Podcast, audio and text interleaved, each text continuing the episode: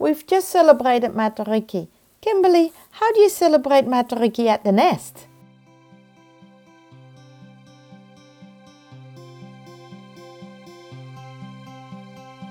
Hi everyone, I'm Anya. And I'm Kimberly. And this is Flawed Authentic Stories from the Nest Floor.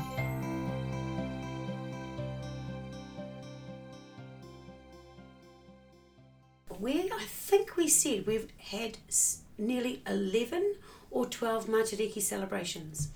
And again, when we um, decided what was fitting and sitting right for our nest, we really looked at what was the principles and the values underneath Matariki.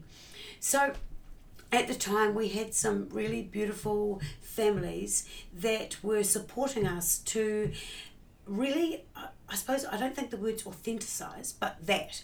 So what we looked at is actually what was Matariki for the nest. Well, it was about fire. It was about family. It was about friends. It was about food. And it was about forest.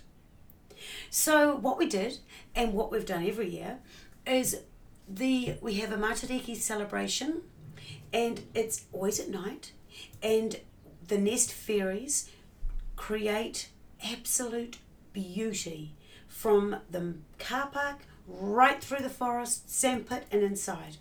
And we had, um, so this year, for example, we had a beautiful chimney at the gate and it was puffing with beautiful smoke. We set up a gorgeous um, vintage Rimu, like a fire stand, and on that was a beautiful kete with um, native plants. We had one of our mums, actually as a koha, bought in her beautiful pepe basket and she actually donated seedlings for every family. Then one of our beautiful teachers, Christine, created beautiful gifts so that every family got bird seed, um, like seed, and then and the recipe to make bird seed. So we always like to gift something to support forest, um, Papatūānuku, and that sense of, you know, planting and um, putting our dreams and aspirations for that next year. So the so the front was beautiful. We had fairy lights. We had actually like even dare I say a, a, like a glitter ball that was sparkling, and then through the gate you come, and we've had these beautiful paper bags for t- nearly ten years, and they are Penny made them, and we use them at the Sacred Urge to play. You fill them half with sand. You put a little tea light, but there's a round um, cutout that's. Um, not plastic, um, sort of like a um, cellophane, and it's got a beautiful picture of a tree with the roots. So we line them all the way around the sandpit. There's about probably nearly 20 of them. And when the children come in, there's just a glow of these beautifully structured, like trees, alight around the sandpit. Now, as they come through the gate, normally me, because I like this little task, is we give them a glow stick because that's that little bit of fun and awe and excitement, and they just love the fact that they're at the nest at dark. Now, it's probably one of our the most busiest family. Like um, that's we get the most people ever. It doesn't matter if it's pouring or freezing. We have the car park full and bursting out the gate, across the road, and down the road. Over the weeks, we gather um, vegetables and then we have about 12 families, us, that create great big crock pots of all sorted soups.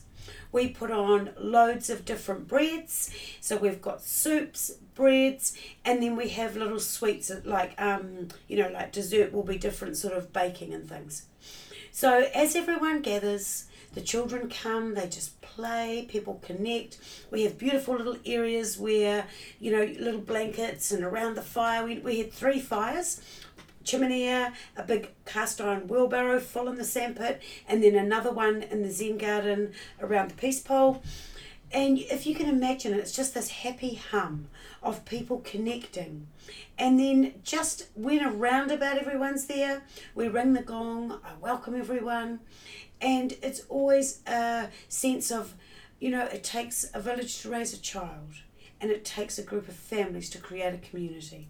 And this particular year, we were all grateful for the fact that we were a nest family. We were full of that sense of friendship.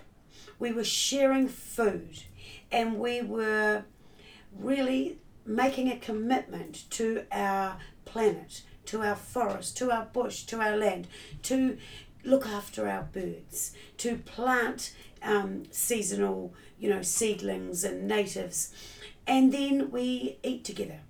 We have a karakia, we eat together, and then after we've eaten, it just comes to a natural close. But really, it is one of those evenings that we all say is just such a special treat. It's a really magical night for children and families, full of connection, communication, and celebration.